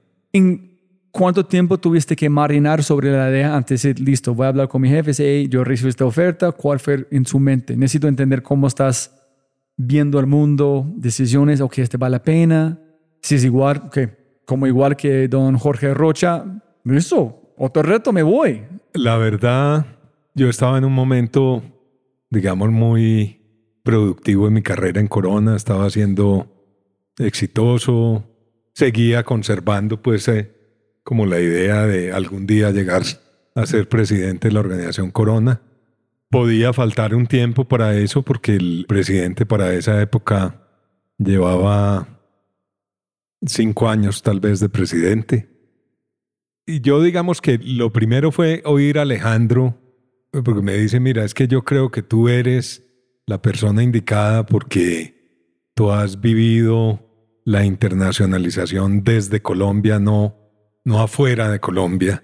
Y Tim necesita un capitán que lidere eso, porque hicieron una adquisición en Chile, hicieron una adquisición en México, pero quienes han manejado eso han sido personas que han estado más fuera de Colombia que en Colombia. No sé, se me ocurre que, francamente, que tú eres la persona indicada para eso. Entonces, acéptale esa conversación con Carlos Antonio y así me fui a la conversación. En Team en este momento fue una empresa en tiempo de guerra o en tiempo de paz. Tiempo de guerra total. El rancho ardiendo. Cuando tú llegaste, tú sabías el estado de, de ahora Alejandro dijo en ese momento. No, no, no del todo. No del todo. Y yo, yo me río de eso, pues mirando para atrás, porque, porque pues tú no siempre tienes que decirle la verdad al que vas a traer, porque de pronto te arrepiente. Pero no, fueron realmente francos conmigo, pues en el sentido de decir, hay unos desafíos importantes en la internacionalización, hemos adquirido estas compañías, tenemos esta sociedad en México, tenemos estos desafíos en Colombia, y bueno, y tenemos pues una compañía que no tiene CEO, porque para esa época, digamos, Alianza Team no tenía un CEO porque había salido pues de la compañía. Pero las conversaciones con Carlos Antonio fueron y fueron cada vez más, más envolventes, más atractivas. Me gustó mucho la manera como se involucraba la Junta en el negocio, pues desde el punto de vista de la dirección de la estrategia, del acompañamiento al presidente, etcétera. Y llegó un momento en marzo en que tomé la decisión, así como dices tú que no se toman, así. ¿Cuántas conversaciones antes de este sí? Muchas conversaciones. Muchas, Entonces, cada muchas, conversación muchas. fue más de entender si, si yo puedo tener un impacto, porque Y si tengo una real afinidad con el presidente de la Junta, porque eso es muy importante. Afinidad de valores, afinidad de aproximación al mundo. Porque mira, era, yo, como te dije, yo estaba siendo exitoso donde estaba. Llevaba 15 años. Tenía una carrera por delante. Podía llegar. Yo no estoy diciendo que fuera a llegar, porque había otros candidatos pues al mismo tiempo que yo, pero yo tenía esa aspiración. Entonces, ¿por qué iba a dejar tirado todo eso a cambio de total incertidumbre? Entonces, las conversaciones lo que buscan es reducir el nivel de incertidumbre. Nunca se logra reducir la incertidumbre a cero, pero a través del conocimiento de, pues, de la cabeza de la organización, que es el presidente de la junta directiva. cuéntanos que si cambiaron mucho desde el momento que tú llegaste, qué era, en qué es en este momento para la gente escuchando. Bueno, primero, Alianza Team es una compañía orgullosamente multilatina, digamos, con operaciones en Colombia, México y Chile, y con unas operaciones, digamos, naciendo en Estados Unidos, con una red de ciencia alrededor del mundo, en que colaboramos con tanto con startups como con universidades en varias partes del mundo en el desarrollo de soluciones alrededor de los lípidos. Nosotros somos una compañía que básicamente se concentra en el campo de los lípidos y las marcas. A través de los lípidos, que son, digamos, un elemento fundamental en la nutrición humana, vamos por medio de marcas a los consumidores.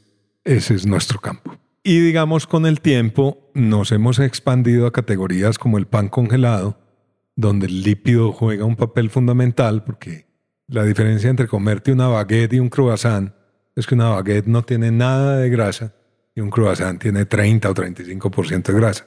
¿Cuál es más delicioso? Pues el gusto de ca- el croissant. Obvio. Entonces, estamos en el negocio de consumo masivo, estamos en el negocio industrial, estamos en el negocio, digamos, internacional y estamos en el negocio de panes congelados. Cuando tú, vos y yo estábamos platicando antes, tú dijiste algo de confianza, de cómo te sentiste perdido, ¿fue cuando tú llegaste a Team o fue en otro momento? No, no, cuando llegué a Team.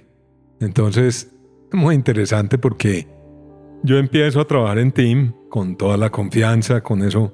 Y dicen, pues un CEO tiene los primeros 100 días para hacer lo que quiere hacer porque todavía conserva la confianza de su junta. El caso es que cuando yo tenía tal vez un año trabajando en Team, casi que nada de lo que hacía me resultaba. Eh, no, no, no iba bien, no iba bien, la verdad. Y me llamó el presidente de la Junta y me dijo, pues a ver, esto, esto pues no, no está yendo como debe ir, no estamos, tú no estás conversando, yo me aislé mucho de hablar con la Junta, pues solo las juntas directivas, no. Ese fue un campanazo muy bueno que recibí. Hoy en día, digamos, me enseñó a, a cultivar y mantener una relación con la Junta más allá de las reuniones de Junta, a mantener conversaciones permanentes y de todo tipo de asuntos relacionados con la empresa, con los países, con el presidente de la Junta, al mantenernos, digamos, muy alineados en lo que tenemos que hacer en la compañía y con la gente, y con los mercados y todo. Entonces, ese fue, digamos, un campanazo que tuve al año de estar en Alianza Team. Lo que pasa es que todo tiene un contexto. Y digamos que yo no había tenido en ese momento como la suficiente humildad para entender que en este negocio operaban variables externas muy potentes como el precio de los commodities, como la disponibilidad de la materia prima, como el poder de los distintos stakeholders del negocio en su conformación. Y eso me estaba llevando a tomar decisiones muy, digamos, orientadas por mi conocimiento anterior y no tan orientadas por el conocimiento del negocio específico que acababa de asumir. Yo creo que la equivocación que yo estaba cometiendo grande era no hablar con la Junta, no hablar sobre todo con el presidente de la Junta. Porque en la compañía que yo estaba antes, pues yo tenía acceso a la Junta simplemente cuando eran las sesiones de Junta, pero de resto yo hablaba con mi jefe. Y aquí de pronto, pues llegué como a no tener jefe, cuando en realidad mi jefe es el presidente de la Junta. La comunicación formal no más, no la informal. ¿Qué pasaría distinto si tú empezaste a hablar con la Junta mm, más rápido? Que ellos van a encontrar los... Ah, tengo que pensar en esto. Ah, Claro, claro. el nivel de conocimiento que tú no tenías. Totalmente, totalmente. Eso no fue una equivocación de ego, fue más de proceso de olvidar que, ok, es un proceso aquí diferente. Sí, o mía de simplemente ignorar que había hecho un cambio de rol de depender de un presidente de una organización a depender de un presidente de una junta directiva. Necesita la conversación. Sí, tú eliminaste total. la conversación. La- sí, la omití por demasiado tiempo. ¿Cómo se siente una persona a este nivel? Que, ok, tú recibes tu oferta. Si este no funciona, tengo este hijo de madre, no está funcionando, ¿qué voy a hacer? Mira, yo, yo te digo eso muy sharp. Humildemente, con toda la humildad. Decir, me equivoqué. Ayúdeme, usted, que no estoy haciendo bien y acompáñeme a hacerlo bien.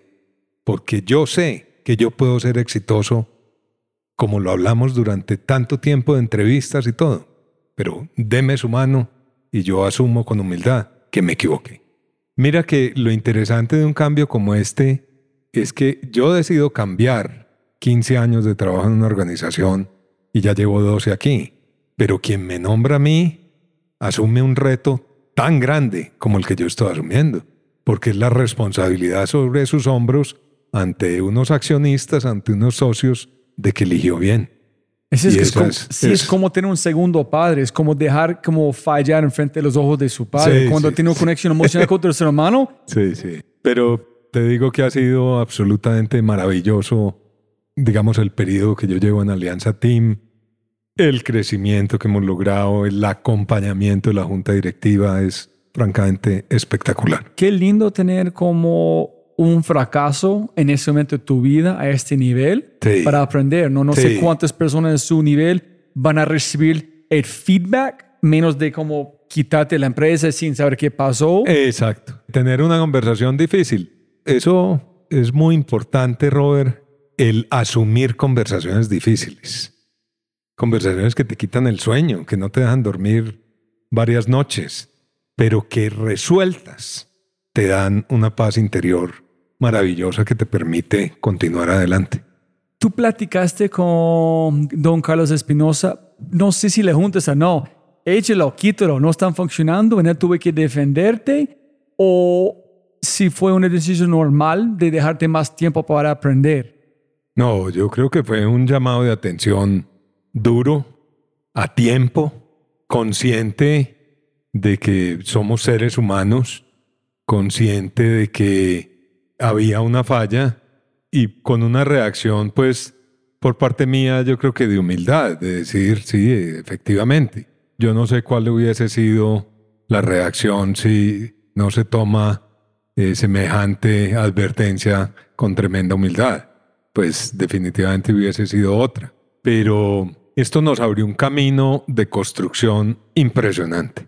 Y la compañía que hemos construido en estos últimos 10, 11 años es fruto de muchas conversaciones, todas enfocadas alrededor de la estrategia, del futuro con la junta directiva y mucha construcción de equipo interno, de poner a soñar ese equipo, de ver que las cosas se pueden hacer, que se puede lograr, que es con la gente que se construyen las grandes empresas, no con plata, con gente.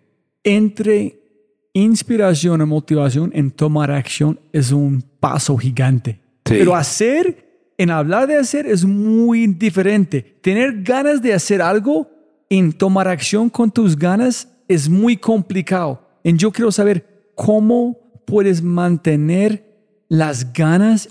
Voy a tratar de decir algunas. Lo primero es que tú tienes que tener un equipo ganador. Es decir, el tiempo que tardes en escoger a tu equipo, en formar a tu equipo, en soñar con ese equipo, en ver que ese equipo va a compartir tus sueños, puede que no tus opiniones, pues va a haber muchas divergencias con toda seguridad, pero que sea un equipo capaz de soñar, capaz de pensar más allá y ver más allá pues de del presente, de tener capacidad de construir.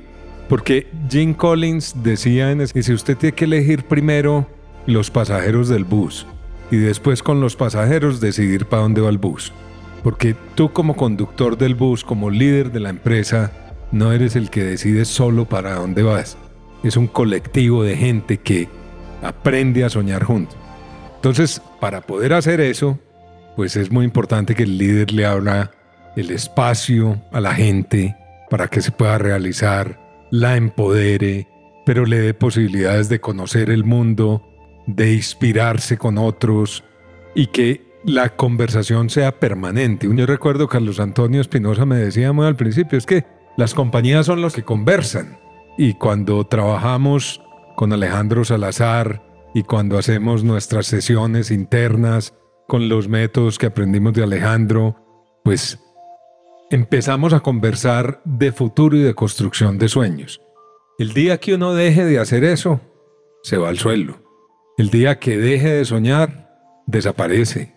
El día que deje de hablar del futuro, desaparece. El día que se concentre en mirarse el ombligo y en mirar los resultados y utilice los tiempos de conversación en hablar de lo que pasó el mes pasado, desaparece. Siempre hay que estar hablando de lo que viene y de cómo se construye lo que viene. Una de las preguntas que yo le hago a mi equipo, por ejemplo, siempre que vienen con un proyecto, es que estamos pensando en... Yo le pregunto, ¿de qué tamaño es tu sueño? ¿De qué tamaño? Dime, pues puede que no lo tengas claro, pero tú te imaginas de cuántos millones de dólares es tu sueño. ¿Qué tan escalable es ese sueño? ¿A cuántos países se puede llevar ese sueño? Y esa es una manera de poner a pensar la gente en grande, porque vienen también respuestas. Mira, estás pensando muy chiquito. O si estás pensando que eso es para hacerlo solamente en Colombia, pues no es suficiente para una compañía que está pensando hoy en día en el mundo. Pero muchas veces la gente le gusta cuidar su puesto en vez de pensar en grande. Ah, porque piensan si... Están, están en el lugar equivocado. Están en el lugar equivocado. ¿En dónde aprendiste vos soñar en grande? Pues así me enseñaron en toda mi vida profesional, siempre. Siempre tuve maestros en eso, siempre. Nunca he dejado de soñar en grande, nunca, nunca. Nunca que yo me acuerde he dejado de soñar en grande en donde trabajaban y por eso a lo mejor he durado tanto tiempo en las tres compañías que he trabajado tanto tiempo. Es porque, digamos, compartimos esos sueños y esos valores con la junta directiva o con los dueños. O... Pero yo creo que hay una práctica que a mí pues a veces me recalcan mucho porque la repito mucho. Es equivóquese, equivóquese, pero rápido y barato. Porque el miedo a equivocarse produce parálisis. El miedo a equivocarse es porque quiero cuidar el puesto, porque qué miedo que voy a perder mi puesto porque me equivoqué. Eso no pasa aquí. Aquí te puedes equivocar. Ojalá rápido y barato. Pero equivocarse tiene, digamos, puede que tenga trade-offs, pero tiene muchos aprendizajes. Y en la medida en que uno al equivocarse, haya validado hipótesis que tuvo cuando empezó, aprendió y eso le va a servir para el futuro. Yo pues también creo que normalmente no hay gente mala en un cargo, sino que el cargo no es apropiado para la persona. O sea, que puede haber una persona que se desempeñe mal en esta empresa y simplemente porque está en el lugar equivocado, pero que puede ser exitosa en otro. Yo pues tiendo a creer que no existen profesionales malos, esos son bien escasos. Lo que existen es mal ubicados. Las personas que tengo oportunidad de entrevistar para cargos de responsabilidad les digo, Alianza Team tiene al frente un cuaderno en blanco todos los días en que tú puedes construir lo que quieras, siempre y cuando estemos en un marco. ¿Y cuál es ese marco? Que lo describimos y lo pintamos alguna vez como un rompecabezas de cuatro fichas. Tiene que haber lípidos y marcas. Si no hay una marca, la propuesta del lípido que nosotros tenemos no es valiosa. Y siempre tenemos que estar ofreciendo una solución que sea relevante y distinta. Si no solucionamos nada, no valemos nada. Si no somos distintos al resto, valemos lo mismo que el resto, entonces vamos a pelear por precio. Entonces siempre hay que pensar que estén esas cuatro fichas juntas. Y si en esas cuatro fichas juntas puedes crear, bienvenida a tu creación. Si puedes desarrollar modelos de negocio, bienvenidos los modelos de negocio. No somos cuadriculados. ¿Y cómo balancea esto su soñar en grande con la parte de calle? Cuando yo llegué a vivir en Bogotá, conocí una cajera en el Carrefour que inauguraron en la calle 170 en 1998. Y la cajera era paisa. Y entonces yo le pregunté, ¿qué hace una paisa aquí? Y entonces me dijo, ay, es que yo me cansé, así hablaba bien arrastrado. Yo me cansé de asomarme en la ventana y ver las montañas nomás, porque el mundo está más allá. Y llegué aquí a Bogotá y veo todo esto. Estamos en la cima de la montaña. Igual es el mundo. Si tú no conoces el mundo y si tú no le das acceso a tus ejecutivos a que conozcan el mundo y a las personas que ejecutan estrategias que conozcan el mundo, que ven cómo se hace en Europa, que vean cómo se hace en Asia, que vean cómo se hace en otros mundos distintos a Bogotá, Colombia, o a Medellín, Colombia, o a Cali, Colombia, pues estás muerto. Entonces, nosotros tenemos una práctica y es que sacamos a la gente al mundo, al mundo, a viajar, a conocer el mercado en el mundo, no en Colombia. ¿Cómo has cambiado en tu estilo de liderazgo? ¿En cómo ves es un líder desde, desde Charlie, Corona y aquí? Primero, que los líderes estamos para transformar no para cambiar, para transformar. La palabra cambio normalmente opone resistencia, porque es como pasar de negro a blanco. La palabra transformación es un recorrido, es un camino. Es un camino que puede tener una meta, pero la construcción de los procesos, de los equipos en ese camino es lo que enriquece la sostenibilidad que esa transformación va a tener. Entonces, esa es una. Entonces, los líderes transformamos.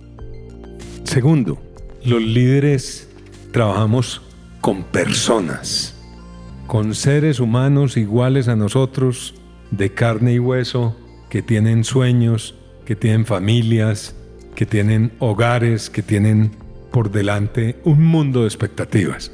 Y quienes lideramos las compañías debemos procurar que las expectativas de esas personas se armonicen con las expectativas que nosotros tenemos.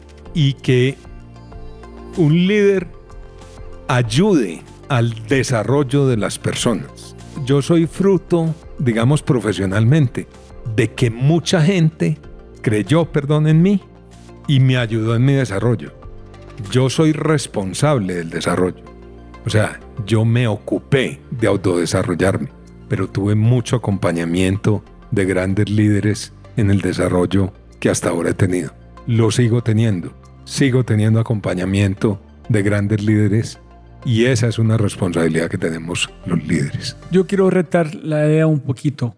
Es que es, yo escucho a mucha gente en posiciones grandes decir la misma cosa. La gente es muy importante, pero en la, en la actualidad no están haciendo. La gente no están felices, no están como en, en Alianza Team de verdad están mostrando en sus acciones que es importante las personas, que no es una palabra que ponemos en la pared.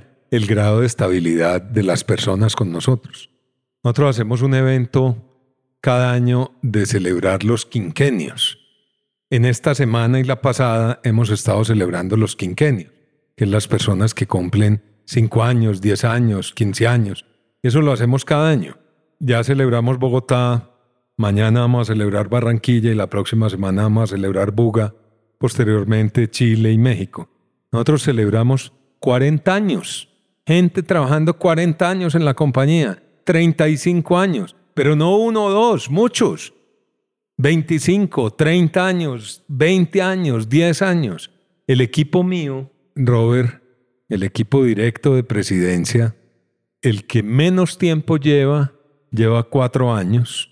Le sigue otro que lleva seis. Después de ese de seis, todos los otros, a excepción de uno, estaban cuando yo llegué. Y ese uno que no estaba, lo contraté al año de yo haber llegado. Entonces el equipo mío, por ejemplo, lleva trabajando conmigo en su gran mayoría 12 años y medio. 12 años y medio trabajando conmigo y siendo exitosos, no en su mismo cargo cada uno. Todos han evolucionado en sus cargos. Todos, tú vas y le preguntas a cualquiera de ellos si está contento trabajando aquí y te va a decir que está feliz de trabajar aquí, porque puede ejercer su liderazgo, porque puede ejercer su creatividad, porque se puede desarrollar como persona, cuidando a su familia, sin entregarle la vida entera al trabajo. ¿En qué hiciste durante la pandemia? ¿No, ¿No tuviste que echar un montón de gente? No, mira, en pandemia, muy interesante esa pregunta tuya. A uno le parece que la pandemia fue hace mucho tiempo. Yo ayer me estaba poniendo una vacuna contra la influenza y, y ofrecían vacunas contra el COVID. Yo decía, increíble. Hace un año y medio mayo del año 2021, no había vacunas en Colombia. Algunos tuvimos la fortuna de podernos poner la vacuna en otro país. Eso fue hace año y medio. Entonces, ¿cómo asumimos nosotros esa pandemia? Bajo tres valores fundamentales, tres principios. Primero, cuidar la vida de todos nuestros colaboradores y sus familias. No se nos murió nadie, gracias a Dios. La cuidamos invertimos en todos los mecanismos que íbamos aprendiendo del mundo del Ministerio de Salud para proteger a la gente. Invertimos en pruebas, invertimos en vacunas después con, las, con la ayuda de las cajas de compensación. Más de 2.500 colaboradores en tres países. El segundo valor, el segundo principio, vamos a cuidar las comunidades donde operamos. Es decir, ayudémosle a las comunidades. Por ejemplo, ¿Recuerdas que salió lo del gel? Nosotros tenemos una fábrica en Barranquilla que tiene capacidad de producir gel desinfectante porque produce jabones. Pues nunca nos dio el permiso de venderlos el INVIMA, pero dedicamos una parte de la capacidad a producir geles antibacteriales para regalar a la comunidad, a las familias de los colaboradores nuestros, a los ancianatos, a los colegios, a los hospitales cercanos a nosotros. Entonces cuidamos la comunidad. Y el tercer valor y el tercer principio con que enfrentamos esa pandemia fue el no ir a romper la cadena de suministro. Estamos en el grupo de alimentos, estamos en la canasta familiar. Fuera de eso, proveemos a, a muchos clientes de nosotros que están en la canasta familiar. Entonces, cuidamos que la cadena de suministro no se rompiera y nunca dejamos abastecido a nadie.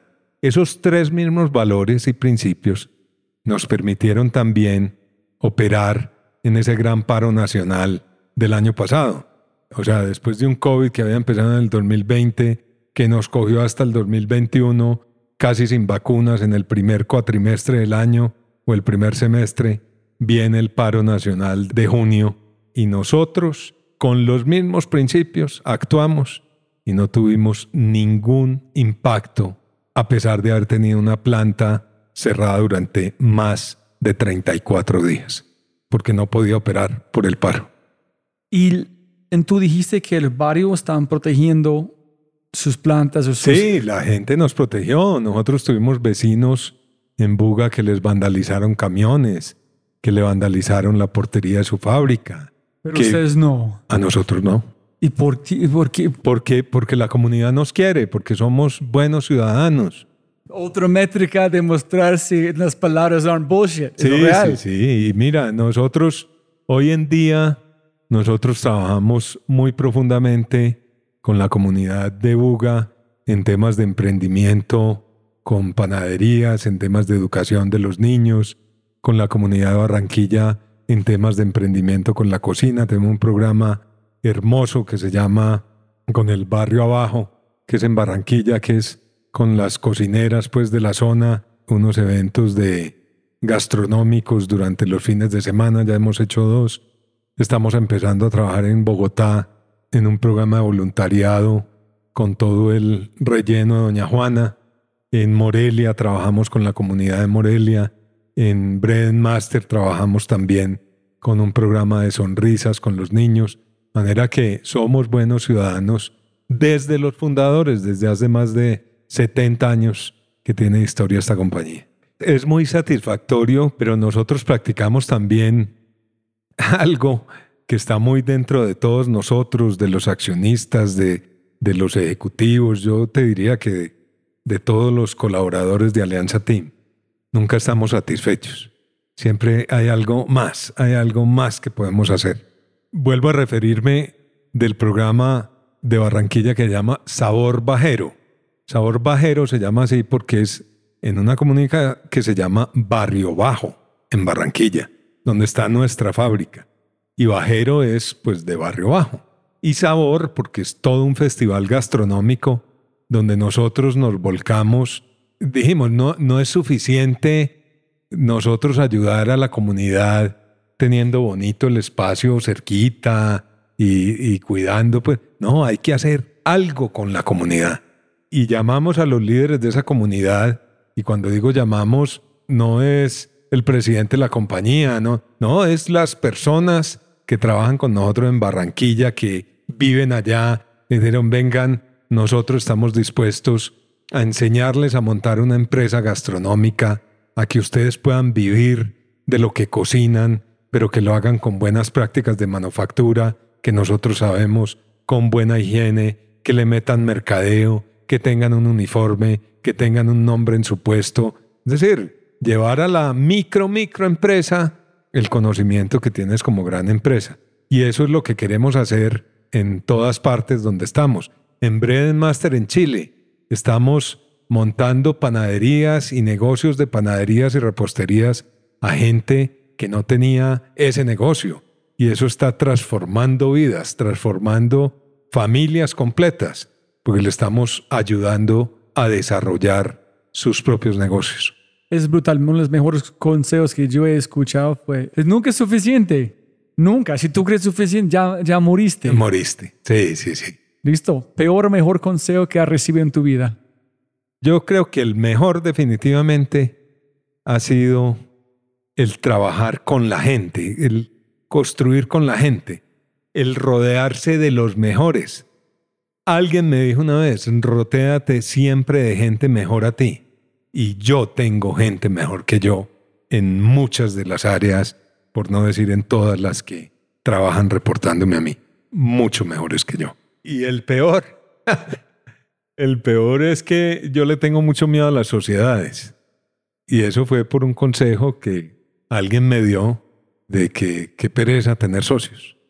Entonces, pues a nivel personal nunca he tenido una sociedad porque recibí ese consejo. Y me parece que eso no está bien porque he visto operar sociedades como la de Alianza Team de una manera espectacular. Las sociedades no son tan malas como me dijeron que eran. La última vez que cambiaste tu mente radicalmente o cambiaste la forma que tú ves el mundo. No sé si después con la parte de junta. Cuando, no, no, no, muy personal, cuando nacieron mis nietos. Ah, ¿por qué? Porque es otra manera de ver la vida, porque ese es cuando tú tienes, y es una frase muy trillada, pero tienes todo el amor y ninguna responsabilidad. y no, es distinto de cómo tú ves tus propios hijos. Claro, porque ahí tienes todo el amor, pero toda la responsabilidad. Ahora ya las tienen sus papás.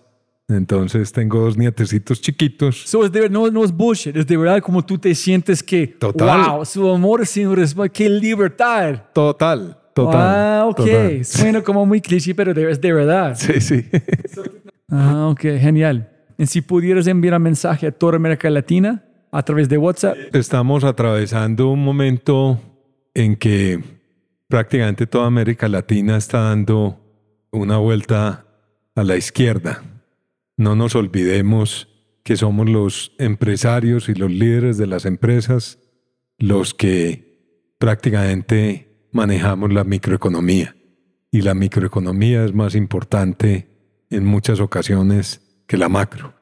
mantengamos el optimismo en el desarrollo de nuestros negocios, en que los consumidores, siempre que les tengamos una solución, nos preferirán y que un líder, por malo que sea, como dijo el Papa Francisco en estos días, por malo que sea, es una persona.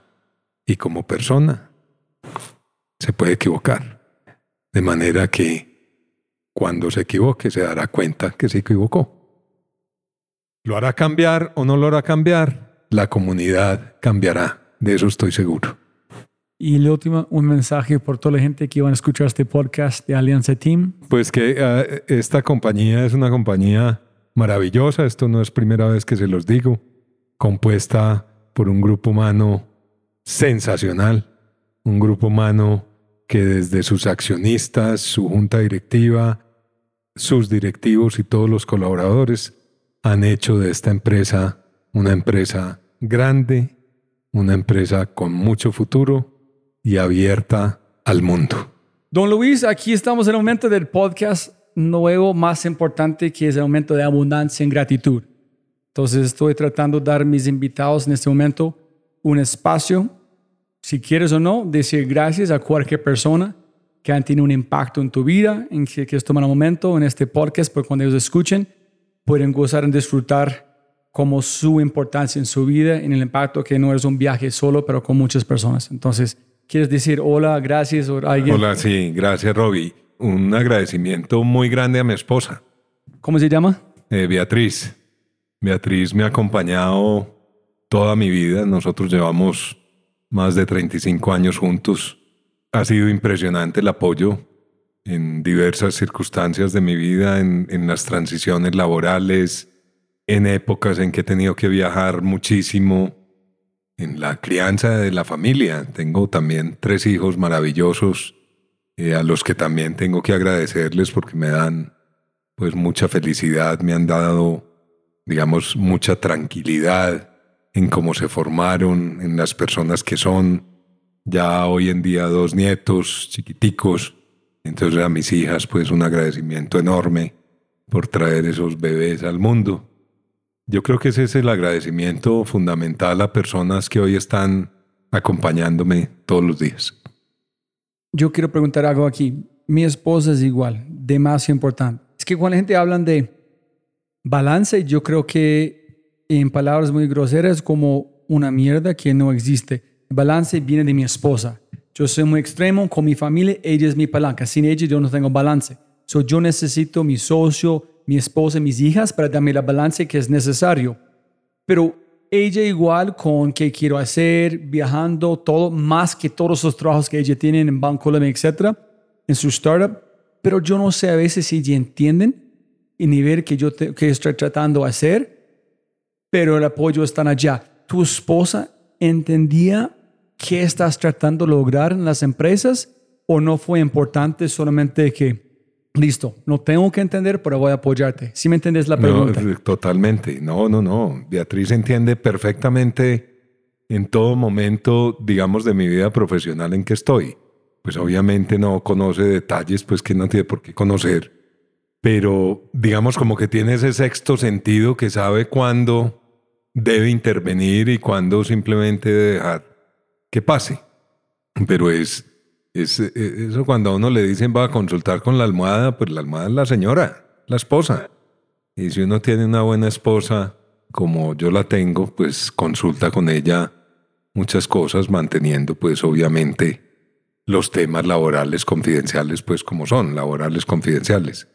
Pero yo creo que una persona cuando lidera una organización necesita mucho ese balance que tú hablabas y ese está en la casa, ese no está en ninguna otra parte. Está en la casa y está con la esposa, que es con la persona que no más tiempo pasa fuera del trabajo. Y hablan de un punto perfecto, trabajo. Yo trato con mis hijas, ah, tienes que ir a Bogotá para trabajar. Yo trato de decir, no, no voy a trabajar. Voy a pasar tiempo con mi socio, voy a hablar con gente como Luis Alberto, voy a crecer, voy a aprender. Yo estoy haciendo que amo. Ese para mí no es trabajo, es solamente ejecutar algo más para mover un sueño o un proceso que yo tengo.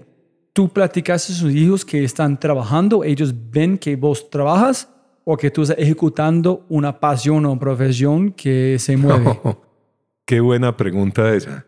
Yo creo que, a ver, primero como hemos hablado pues antes, yo disfruto tremendamente lo que hago. Pues se llama trabajo, pues porque así es el lenguaje universal. Pero es decir, yo soy apasionado por lo que hago, para mí es una diversión, me pagan por hacerlo, lo disfruto y eso es lo que ven mis hijos. O sea, mis hijos me ven levantarme a las tres y media de la mañana para coger un avión, a las cinco y media de la mañana para ir a alguna parte en el mundo o aquí en Colombia. Dicen, pero este tan raro porque no coge un avión a las nueve. No, no, no. Saben que a mí me gusta coger el avión de las seis de la mañana porque disfruto, porque quiero tener tiempo. No sé si te mencioné alguna vez que a mí, digamos, me gusta entrar a las fábricas temprano, cuando no haya nadie, por la puerta de atrás me las recorro antes de que me las muestren. Y eso, todo eso lo ven mis hijos. Y yo creo que en gran medida mis hijos hoy disfrutan lo que hacen porque han visto a su papá gozar con lo que hace. Pero nunca ellos dijeron, hey, vas a trabajar. Nunca preguntaban por qué estás trabajando tantos. No, no. Entonces la energía fue obvio que ese no es trabajo. Pues la verdad no sé cómo contestarte, pero nunca me llegaban a preguntar, ¿vas a ir a trabajar hoy? No, no, a mí, digamos, me sorprende mi hijo Daniel. Daniel creó un emprendimiento que se llama Licit, un emprendimiento de alquiler de cosas entre empresas, entre personas, digamos, entre empresas, activos operativos, que la empresa no quiere invertir en computadores, pues los alquila o celulares o etc. Y a mí me sorprende muchas veces verlo hablar en público o tener conversaciones por teléfono con clientes o con colaboradores de él, digo yo, Dios mío, me estoy viendo en el espejo.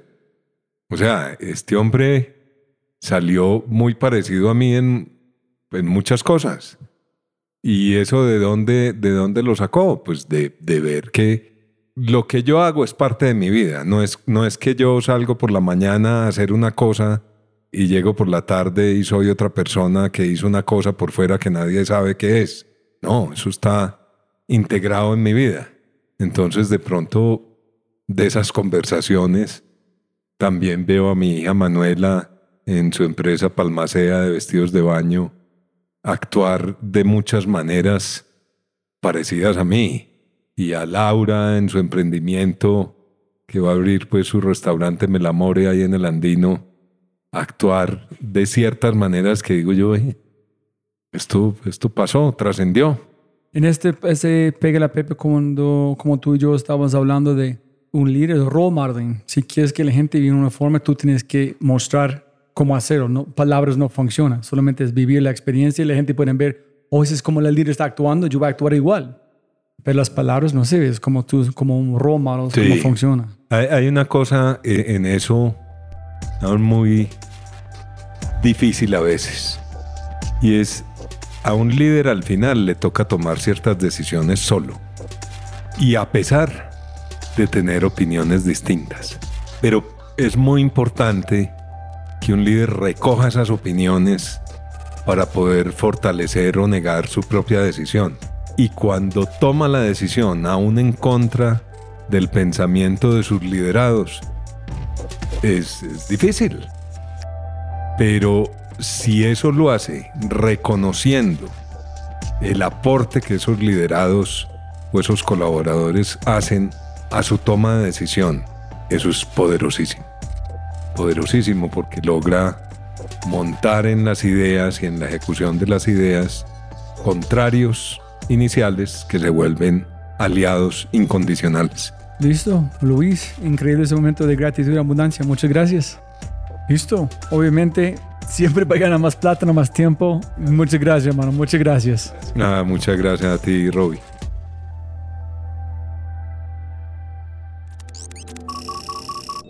Como siempre, siempre puedes ganar más plata, pero no más tiempo. Muchas gracias por escuchar. De verdad, muchas gracias. Espero que hayas aprendido algo te hayas inspirado y te sientas con ganas de hacer algo imposible. No lo olvides, si quieres acceder a los podcasts en vivo cuando los tenemos alrededor de dos o tres al mes, acceso a Quinto y más, puedes tenerlo todo si te conviertes en miembro en thefryshow.com. Y lo más importante, por favor, comparte el episodio y deja una reseña en Spotify o tu player favorito. Aquí está tu mindset de quinto con el autor de la estrategia emergente, Alejandro Salazar, con un mindset de si quieres ganar el mercado, tienes que agregar valor y ser diferente. Y la única forma de hacerlo es con hard choices. Enjoy. No pienses en la competencia. Piensa en la competencia en la medida en que seas distinto. No le ganes a la competencia. Sé único y ya ganaste. De hecho, cuando uno anda pensando en la competencia, ya perdió. De hecho, no hay nada más triste, no hay rasgo más perdedor también muy promovido por la planeación estratégica. No conozco un rasgo más perdedor que los planes estratégicos que dedican una cantidad de capítulos al estudio de la competencia. Cuando uno dice, oiga, pero usted le va a dedicar el tiempo suyo. O sea, usted coge, agarra su ejercicio de planeación estratégica y la mitad del tiempo es pensando en su competidor. Parece un chiste, pero así es. Entonces, ganar en estrategia, precisamente la ruptura consiste en eso. No trates de ser mejor que nadie, trata de ser distinto en el mercado a tu manera. Entonces, inexorablemente, eso lleva a que el costo de ser distinto, hacer esas cosas que nadie se ha atrevido a hacer, es equivalente, digamos, a hard choices.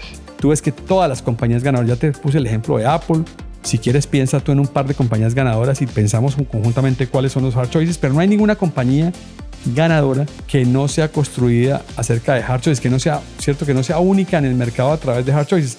A veces lo son de una forma pues medio trágica. Te pongo un ejemplo.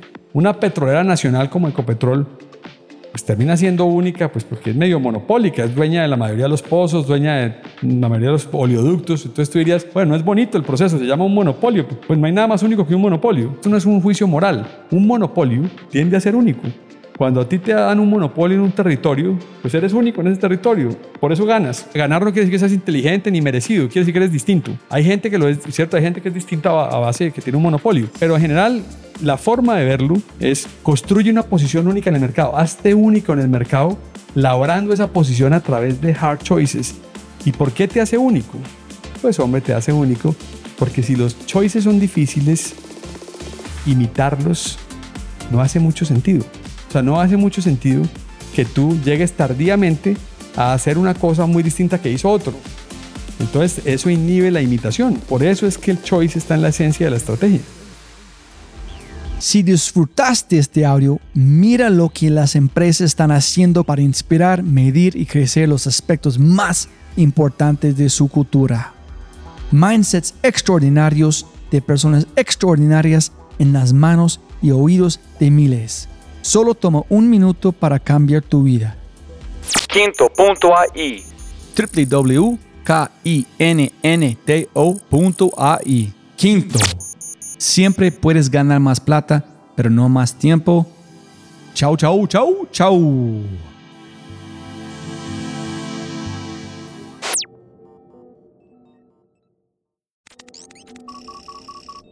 Como siempre, siempre puedes ganar más plata, pero no más tiempo. Muchas gracias por escuchar. Antes de terminar, unas cosas importantes para preguntar y mencionar. Número uno, deja una calificación Spotify. Ya, ya, déjala. Literalmente toma segundos y como yo mencioné, el impacto es enorme. Además, estarás garantizado de sentirte increíble el resto del día. También estamos produciendo todo el contenido en YouTube. El canal es espectacular. Tengo mi newsletter Conejo Blanco, las notas del podcast y los enlaces, las transcripciones nuestro otro podcast, Matamos Preguntas, escúchalo. Y más se puede encontrar en thefryshow.com. Y si quieres enviarme un mensaje o patrocinar el podcast, puedes enviar mi mensaje usando cualquiera de mis redes sociales con mi nombre a Robbie J. Gracias, abrazo grande y sigue escuchando.